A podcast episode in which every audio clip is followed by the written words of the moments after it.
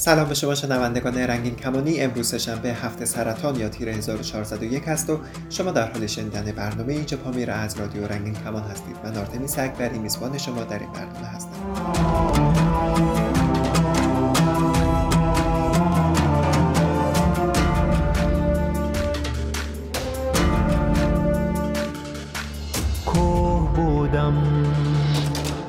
های پرپلنگی داشتم. روی دوشم. هر شبی ماه ملنگی داشتم. رود سرشاری میان در ها عین چشمت جفت آهوی قشنگی داشتم. هی ناگهان در ناگهان من شدم آتش فشان لابلای زخما حلقاویز آسمان اب سرگردان. رفتان ماه ملک دستهایم زیر سنگ. تیر خورده از خودش این شهید به فشنگ. توبت و ای جنگ.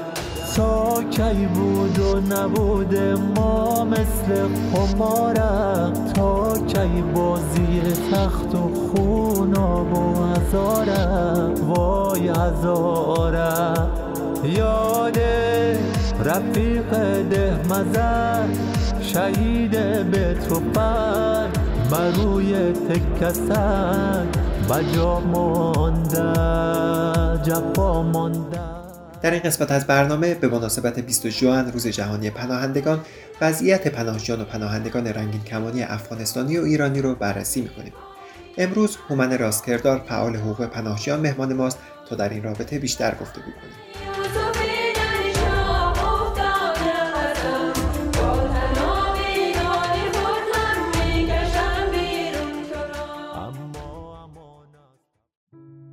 سلام خومن. خیلی ممنون از اینکه دعوت منو پذیرفتی و در مصاحبه با رادیو رنگین کمان شرکت کردی. خیلی خوشحالم از اینکه در برنامه حضور داری. با سلام و عرض ادب و تشکر از برنامه خیلی خوبتون. ممنون که منو دعوت کردین با من صحبت کردین.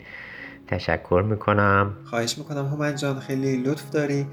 هومن می‌خوام کمی بیشتر برای ما از روز 20 ژوئن توضیح بدی که این روز برای چی نامگذاری شد و با چه هدفی نامگذاری شد؟ در چهارم دسامبر سال 2000 میلادی در مجمع عمومی سازمان ملل تصمیم گرفته شد که یک روز رو به عنوان روز جهانی پناهنده یا پناهجو اعلام کنند که این روز برای آگاهی رسانی و بهبود وضعیت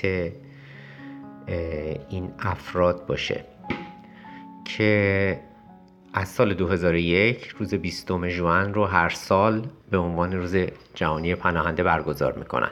متاسفانه این نامگذاری هم مثل سایر کارهایی که سازمان ملل می‌کنه و قطعنامه هایی که صادر می‌کنه هیچ تأثیری در روند بهبود شرایط پناهجوها و پناهنده ها نداشته. متاسفانه در این 21 سال گذشته. دقیقا همینطوره که میگی طبق گزارشی که خود سازمان ملل هم همین چند وقت پیش منتشر کرده. امسال به خاطر جنگ اوکراین آمار پناهجوها از 100 میلیون عبور کرده و نسبت به چند سال پیش چند برابر شده. خب من خیلی دوست دارم که الان روی کشور ترکیه تمرکز کنیم. من می‌دونم که تو قبلا با سازمان های حامی پناهجویان توی ترکیه کار کردی. همینطورم با اداره مهاجرت ترکیه کار کردی.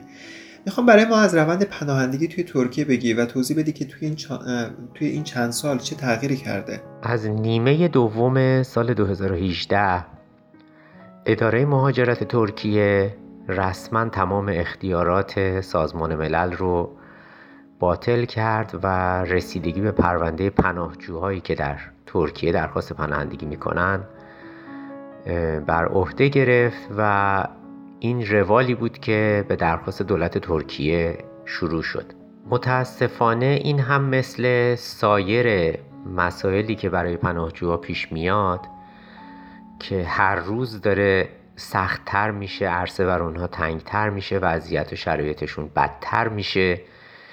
این اتفاق هم به جای اینی که شرایط و وضعیتشون رو بهتر بکنه بدتر کرد. روندی که اداره مهاجرت ترکیه برای رسیدگی به پرونده پناهجوها در پیش گرفته متاسفانه یک روند کاملا سلیقه‌ای و فراقانونی هستش. متاسفانه همینطور که اشاره کردی این تغییر اختیارات یعنی از سازمان ملل به اداره مهاجرت ترکیه باعث شده که شرایط پناهجویان سختتر بشه. الان پروسه ثبت نام توی ترکیه خیلی سخت شده و طبق صحبتی که با پناهجویان رنگین کمانی داشتیم بعضی از اونها به ما گفتن که اداره مهاجرت اونها رو ثبت نام نمی‌کنه و اگر هم ثبت نام کنه بعد از مدت ناگهانی از شهری به شهر دیگه انتقال میده یا به قول خودشون تبعید می‌کنن. می‌خوام بدونم که آیا این روندی که اداره مهاجرت در پیش گرفته یعنی خودداری از ثبت نام کردن و انتقال پناهجویان از شهری به شهر دیگه آیا این روند قانونیه؟ بله در این مورد انتقال پناهجوها از شهری به شهر دیگه باید بگم که متاسفانه این قانونیه و قانونی هستش که ترکیه داره ازش سوء استفاده می‌کنه برای اینی که پناهجو رو تحت فشار بذاره برای اینی که اینها تجربیات بدی داشته باشن و پشیمونشن برگردن کشور خودشون یا به هر طریقی وارد این کشور نشن. همونطور که می‌بینیم به روش های دیگه ای که دارن آزار و اذیت میدن پناهجوها رو قطع بیمه درمانی پناهجوها. بعضا به بعضی از پناهجوها کمک های مالی می شده کمک رو قطع کردن. در بعضی از شهرها دستور دادن که یک بخشی از شهر اجازه دارن زندگی بکنن. حتی متاسفانه در یک شهر دیدیم که شهردار اون شهر دستور دادش که آب و برق برای پناهجوها و خارجیهایی که توی اون شهر زندگی می‌کنن دو برابر باید حساب بشه. خب تمام این قوانینی که می‌ذارن می‌تونن اجازه دارن که این کارو بکنن. طبق توافقی که با سازمان ملل کردن تمام اختیارات دست اداره مهاجرت ترکیه هست. اداره مهاجرت ترکیه اجازه داره برای پناهجو هر نوع تصمیمی بگیره. همین الان بدون هیچ دلیلی می‌تونه یک پناهجو رو اخراج بکنه دیپورتش بکنه. ولی تمام این تصمیماتی که گرفته میشه درست نیست. اکثر این تصمیمات بر اساس سلیقه اون آفیسری هستش که پرونده دستش هست و داره بررسیش می‌کنه. من مگه کارمندای اداره مهاجرت از طرف سازمان ملل آموزش ندیدن؟ چون ما خیلی الان میشنویم که کارمندای اداره مهاجرت توی مسابقه پناهندگی در مورد جامعه LGBT اصلا اطلاعات ندارن آگاهی ندارن و از اصطلاحاتی استفاده می‌کنن که توهین آمیزه مگر اونها قبل از اینکه این اختیارات رو به دست بگیرن آموزش کافی ندیدن؟ کارمندان اداره مهاجرت طبق ادعای خود اداره مهاجرت آموزش دیده و تحصیل کرده هستند. ولی می‌بینیم که در اکثر موارد خلاف این امر ثابت شده. افرادی که آموزش دیده باشند باید فرای دیدگاه و نظر شخصی خودشون در مورد پرونده یک پناهجو تصمیم بگیرن. نه اینکه بخوان نظریات شخصیشون رو نظریاتی که دوست و آشنا میدن در مورد پناهجوها اینها رو بخوان اعمال بکنن توی پرونده یک نفر و اون شخص رو زندگیش رو زیر رو بکنن. و متاسفانه هر روز شاهد این مسائل هستیم و این مسئله یکی دوتا نیست. هزاران مورد هستش و تقریبا می‌تونم بگم در پرونده قریب به اتفاق پناهجویان این اتفاق افتاده و چیز عجیب و جدیدی نیستش. از همون سالی که اداره مهاجرت تأسیس شد از سال 2015 اداره مهاجرت ترکیه تشکیل شد. و از همون سال اینها دارن فشار رو هر روز بیشتر می‌کنن. برای اینکه پناهجوها مجبورشن برگردن یا مجبورشن از کشور خارج بشن و مخصوصا درباره افراد LGBT من فکر نمی کنم که اداره مهاجرت ترکیه آموزشی دیده باشه.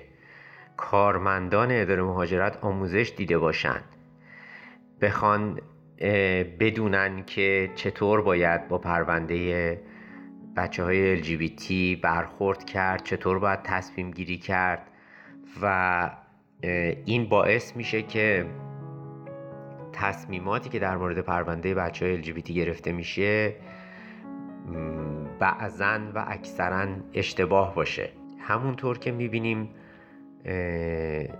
چند ساله که دولت ترکیه اجازه نمیده. رژه افتخار رژه پراید رژه بچه های LGBT در شهرهای مختلف ترکیه اجرا بشه و برخورد خیلی شدیدی از طرف پلیس باهاشون میشه. همونطور هم اداره مهاجرت میاد در مورد بچه های LGBT تصمیم می‌گیره و تصمیمات غلط می‌گیره. با همون ذهنیتی که پلیس میاد میریزه توی خیابون و این افراد رو کتک می‌زنه و بازداشت می‌کنه اداره مهاجرت هم همونطور تصمیم می‌گیره در موردشون.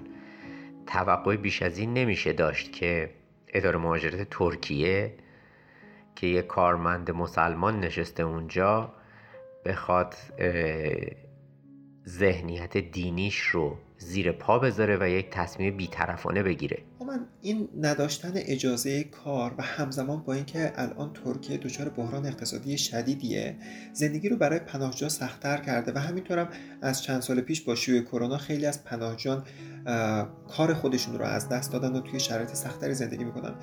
می‌خوام برای ما توضیح بده این کرونا و بحرانهای اقتصادی چه تاثیری روی زندگی پناهجوها گذاشته اینکه آیا سازمانی وجود داشته تا از پناهجوها حمایت مالی بکنه؟ از سال 2016 که اتفاق کودتای ترکیه افتاد و بعد از اون که دولت حزب حاکم خودش یک همه پرسی به قول معروف برگزار کرد و قانون اساسی رو به نفع خودش تغییر داد. و در واقع کل قدرت, قدرت حاکمیت رو قبضه کرد. وضعیت اقتصادی ترکیه هم هر روز بدتر شد و این وضعیت اقتصادی مستقیما روی زندگی پناهجوها تاثیر گذاشت و تاثیرش خیلی بیشتر از شهروندهای ترکیه بود. این بحرانهای اقتصادی وضعیت اقتصادی بد ترکیه از سال 2018-2019 همینطور بدتر شد. و در سال 2020 و 2021 که کرونا هم به این مسائل اضافه شد خیلی وضعیت اقتصادی ترکیه متاسفانه افت شدیدی داشتش و این باعث شد که زندگی پناهجوها چندین برابر سخت تر بشه به نسبت قبل از دوران کرونا. متاسفانه تعداد خیلی زیادی از پناهجوها به خاطر اینی که شرایط مالی نداشتن پسندازی نداشتن روز مزد کار می‌کردن و زندگیشون رو با همون مزد روزانهشون میگذروندن. واقعا مزدی که در ترکیه برای کارگر خارجی میدن خیلی کمتر از دست مزدی هستش که به خود شهروندهای ترکیه میدن. و این باعث میشه که خب اکثریت نتونن پسندازی داشته باشن. درآمدی هم که از جای دیگه ندارن. همون درآمدی هم که دارن از کار سیاه هست و کار قاچاقی که هستش که با ترس و لرز انجام میدن. و متاسفانه یک فشار مضاعفی بر روی بچه های LGBT هست. به این علت که همونطور که قبلا هم گفتم خدمتتون عموم مردم ترکیه مردم مسلمون معتقدی هستند که دوست ندارن بچه های LGBT رو به عنوان کارمند کارگر استخدام بکنن و دید اصلا خوب و جالبی نسبت به بچه های LGBT ندارن. در اکثر موارد کارفرماها اگر بفهمن که اون شخصی که داره براشون کار می‌کنه LGBT هستش بیرونش می‌کنن از سر کار. علا رقم مشکلات زیادی که بچه های LGBT داشتن برای کار پیدا کردن که حالا کارفرما متوجه نشه اون کار شرایطش جوری باشه که اینها بتونن انجام بدن با ورود کووید به دنیا و ترکیه و بیکار شدن و قرنطینه های طولانی همون درآمد ناچیزی هم که داشتن از دست دادن و همزمان با اون اجاره خونه ها قیمت ها خیلی بالا رفت. چندین برابر شد در زمان کووید. هزینه های زندگی خیلی خیلی بالا رفت. خیلی از پناهجوها خونه و زندگیشون رو مجبور شدن که بفروشن و هر چند نفر برن توی یه دونه خونه زندگی بکنن. این مسئله بین بچه های LGBT بیشتر هم بود. من چندین مورد رو دیدم که این اتفاق براشون افتاده بود. من خیلی ها که وارد ترکیه میشن به امید انتقال به یک کشور سوم وارد میشن و میگن توی ترکیه یک روندی به نام روند بازسکان وجود داره. می‌خوام برای ما بیشتر از این روند توضیح بدی که این روند چی هستش و به چه کسایی تعلق می‌گیره؟ آیا مخصوص همه پناهجوها هستش؟ بازسکان یکی از سه روشی هستش که برای زندگی و آینده پناهجوها در نظر گرفته میشه. یک روش بازگشت داوطلبانه پناهجوها به کشور مبدع هستش به کشور خودشون. روش دوم ادغام در جامعه هست که در واقع ترکیه همچین چیزی رو نداره و این کار رو انجام نمیده طبق اون کنوانسیون 1951 ژنو. روش سوم بازسکان هست یعنی انتقال پناهجوها از ترکیه به کشور دیگه ای که البته این ظرفیت خیلی خیلی پایینی داره و طبق گفته سازمان ملل همونطور که تو سایت سازمان ملل هم ثبت شده کمتر از یک درصد پناهجوها واجد شرایط انتقال به کشور سوم هستند. روند بازسکان یک روند بسیار طولانی و پیچیده هستش. یک پناهجو وقتی وارد ترکیه میشه باید خودش رو به اداره مهاجرت ترکیه معرفی بکنه. اداره مهاجرت ترکیه پرونده اون شخص رو بررسی می‌کنه و اگر اون شخص قبولی بگیره یعنی به از عنوان پناهجو به عنوان پناهنده تغییر پیدا بکنه وضعیتش بعد از این تغییر وضعیت پرونده برای واجد شرایط کشوری بودن بررسی میشه. یعنی این میره مرحله دوم. واجد شرایط کشوری بودن یعنی اینی که این شخص در ترکیه هم در خطره و نمی‌تونه زندگی عادی و نرمالی داشته باشه در داخل ترکیه. در این صورتی که پرونده منتقل میشه به سازمان ملل.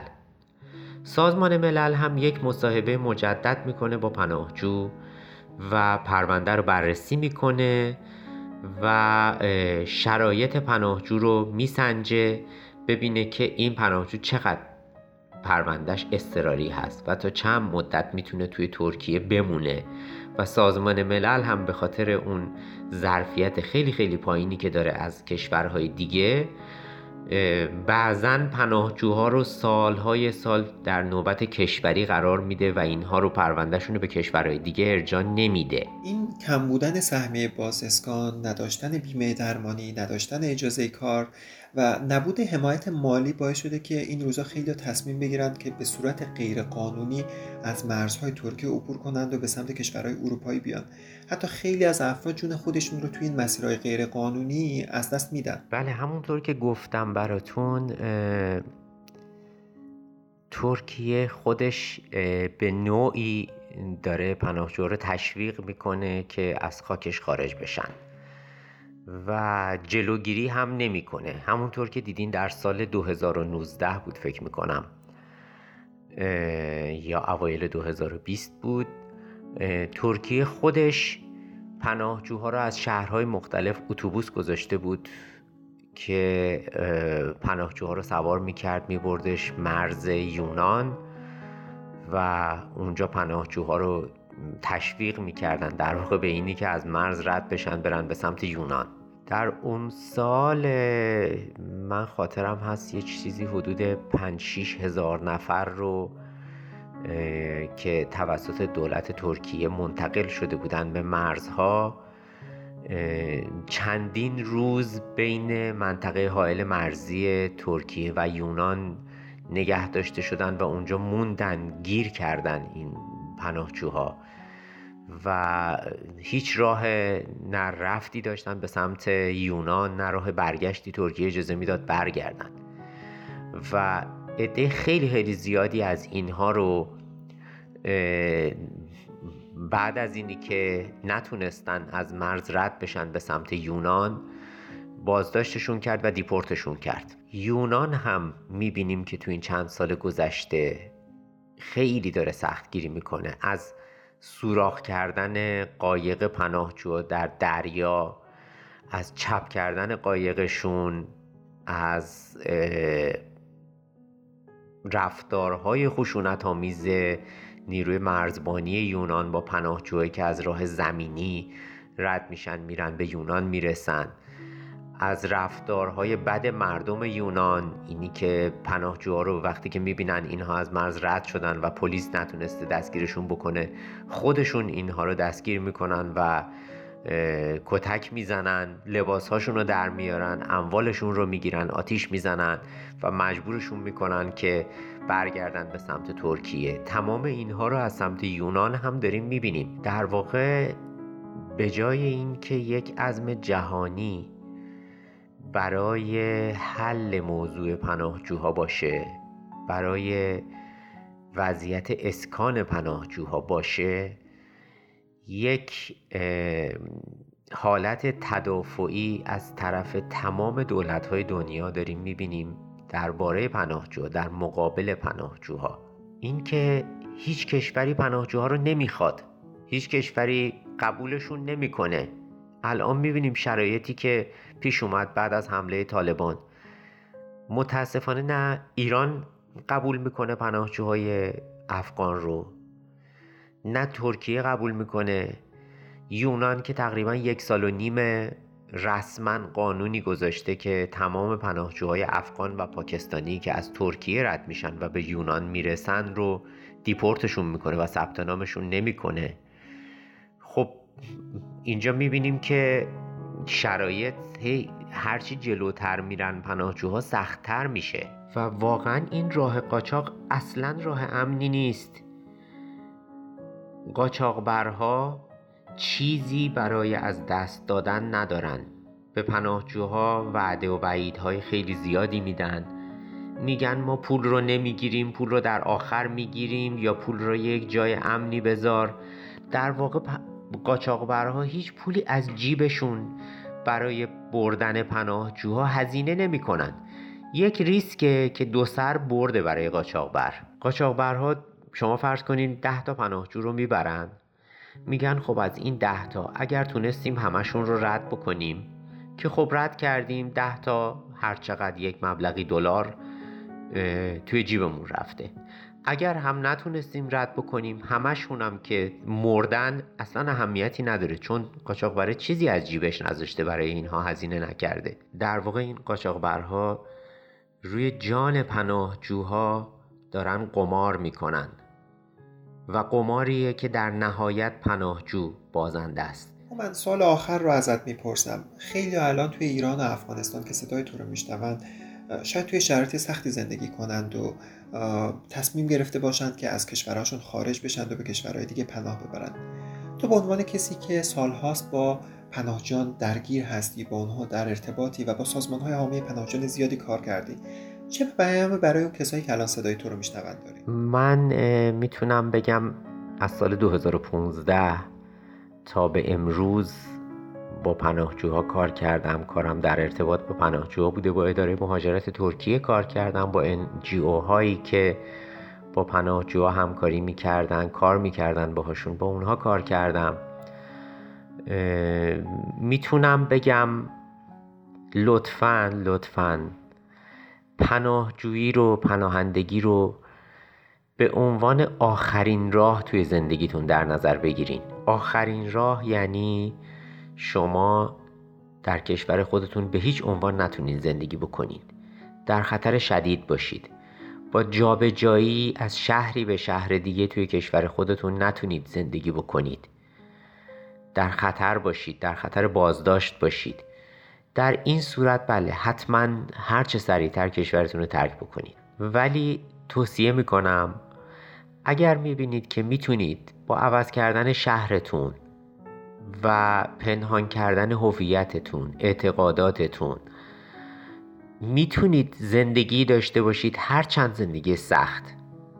ولی می‌تونید زندگی بکنید. حتما این کارو بکنید توی کشور خودتون بمونید. پناهجویی اصلا راه مناسبی نیست. مخصوصا مخصوصا تاکید می‌کنم مخصوصا پناهجویی در ترکیه. مثل یک باطلاقه. متاسفانه وارد میشید.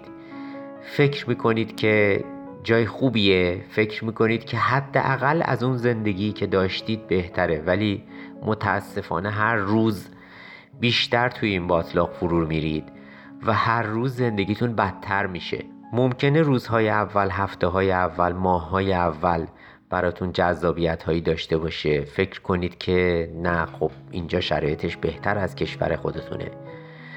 ولی مطمئن باشین در طولانی مدت در مدتی که مجبور هستید در ترکیه بمونید گاهن ده سال دوازده سال پونزده سال مجبورید در ترکیه بمونید و نمی‌دونید در نهایت چی میشه. برای اینی که قطعا همه پناهجوها به کشور سوم منتقل نمیشن. و این عمرتونه که از بین میره. شما اگر به جای اینی که یک سال برید زندان فرار کنید بیاید ده سال ترکیه زندگی بکنید خب این اصلا کار عاقلانه نیست. پس سعی کنید پناهجویی رو مخصوصا پناهجویی در ترکیه رو به عنوان آخرین راه برای زندگیتون در نظر بگیرید. خب من خیلی ممنون از اینکه دعوت منو پذیرفتی و در مصاحبه با رادیو رنگین کمان شرکت کردی. متشکرم از اینکه اطلاعات خودتو با ما به اشتراک گذاشتی و برای تو آرزوی موفقیت و سلامتی دارم. من ازت ممنونم به خاطر وقتی که به من دادی برای صحبت کردن برای اینکه که بتونم اطلاعاتم با بقیه پناهجوها به اشتراک بذارم بتونم حرفامو بگم. که دوستان بتونن قبل از اینی که درخواست پناهجویی بکنن یک بار دیگه توی ذهنشون مرور بکنن این تصمیمی که دارن رو.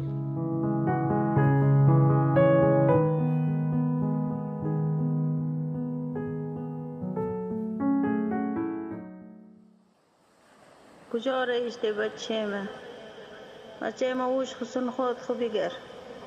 بچه ما خدا هم شنا تا تو بر میگردی ما. از بین مرون بچه ما خدا هم رای تو. مسافری و خیر کنی بچه ما خدا می‌دانم ما زنده ممنون نمونم بچه ما دیگه تو می‌بینم نمی‌بینم. در دست خدا سپردم بچه ما خدا نگاوان باشه بچه ما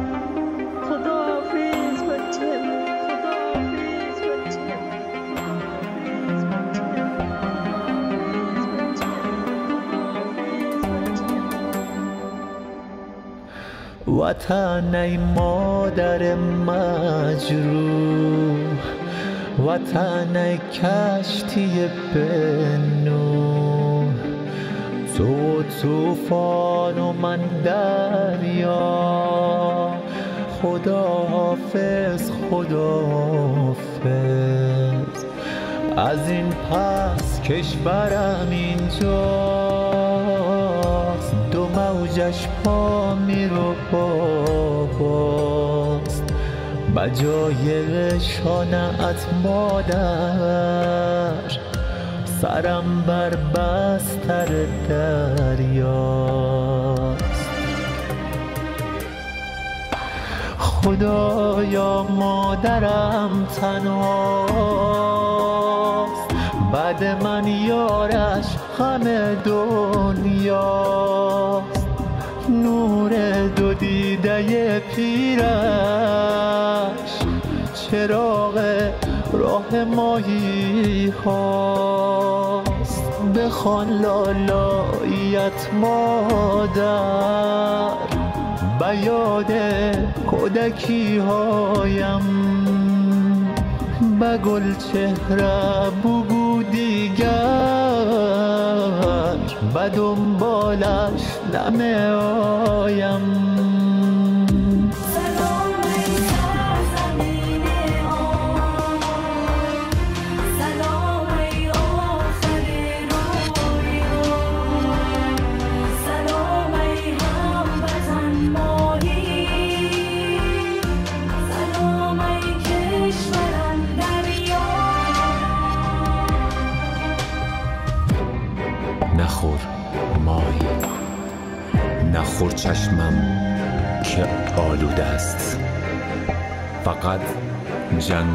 جنون دیدم.